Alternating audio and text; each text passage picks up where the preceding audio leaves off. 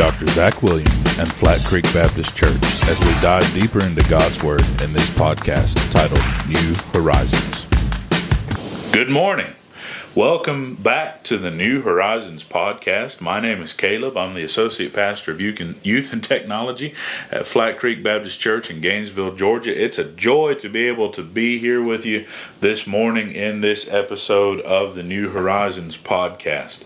Today is my last day filling in uh, for Pastor Zach as he's been on vacation and uh, please understand I'm so glad that he got to go on vacation.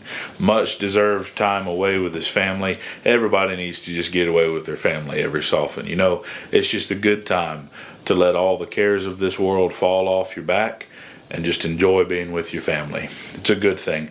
But he'll be back with you next Monday, uh, so I know you'll be looking forward to hearing from him in the next couple of days. Today, we are finishing our series on the fruits of the Spirit in the life of David. The last one is self control.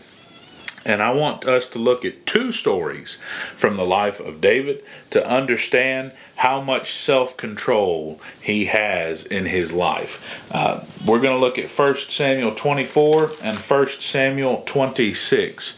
Now, Bible scholars will immediately recognize these are the two chapters where David spares the life of Saul while Saul was pursuing him in the wilderness. In chapter 24, uh, Saul and his army have uh, begun to hunt for David in the wilderness near En Gedi. Uh, which is an oasis in the wilderness.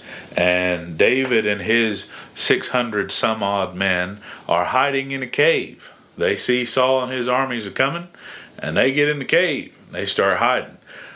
Just so happens to be the cave that Saul decides I need to go relieve myself so I'm going to go in this cave.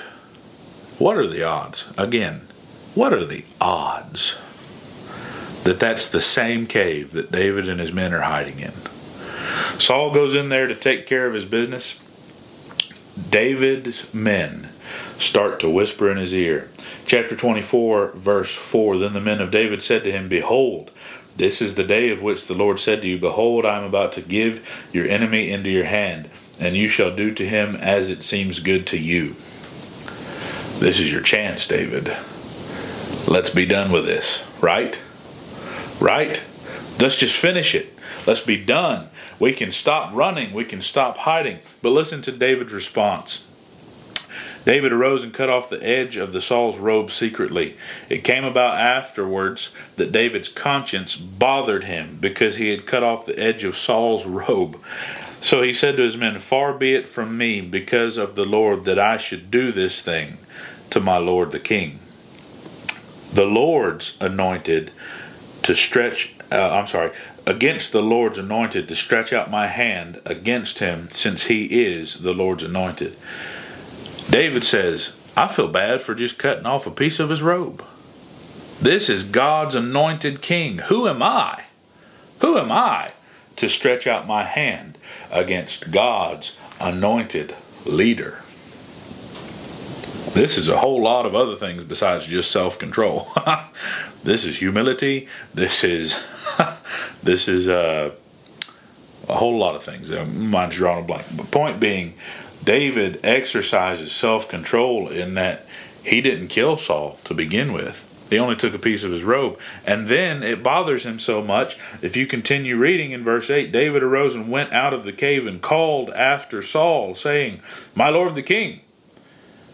David bowed with his face to the ground and prostrated himself and said to Saul, Why do you listen to the words of men, saying, Behold, David seeks to harm you? Behold, this day your eyes have seen that the Lord had given you today into my hand in the cave, and some said to kill you, but my eye had pity on you. And I said, I will not stretch out my hand against my Lord, for he is God's anointed. Go over to chapter 26. David again spares Saul's life. Saul is coming to get David yet again. This time he brings the full force of his army, all 3,000 men strong. He doesn't go into a cave by himself. He learned his lesson, so he camps in the middle of his army. David and one of his trusted men I think his name's Abiathar. Anyway, they go and they check things out. They say, let's go see what we're up against. They come up on the camp, and David and his man, they sneak into the camp all the way to the center. And if you read here, verse 8, I'm sorry, it was Abishai, not Abiathar. Then Abishai said to David, Today God has delivered your enemy into your hand. Sound familiar? Now therefore, please let me strike him with the spear to the ground with one stroke, and I will not strike him a second time. He doesn't even try to convince David to kill him. He says, I'll do it for you, man. Just let me go. Just let me go and do this. I'll take care of it. We'll be done with this nonsense. David says, Do not destroy him. For who can stretch out his hand against the Lord's anointed and be without guilt?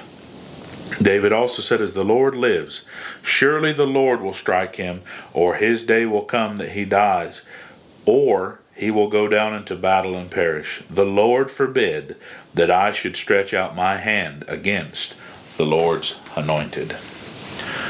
Talk about self control. My goodness. Been pursued, hated.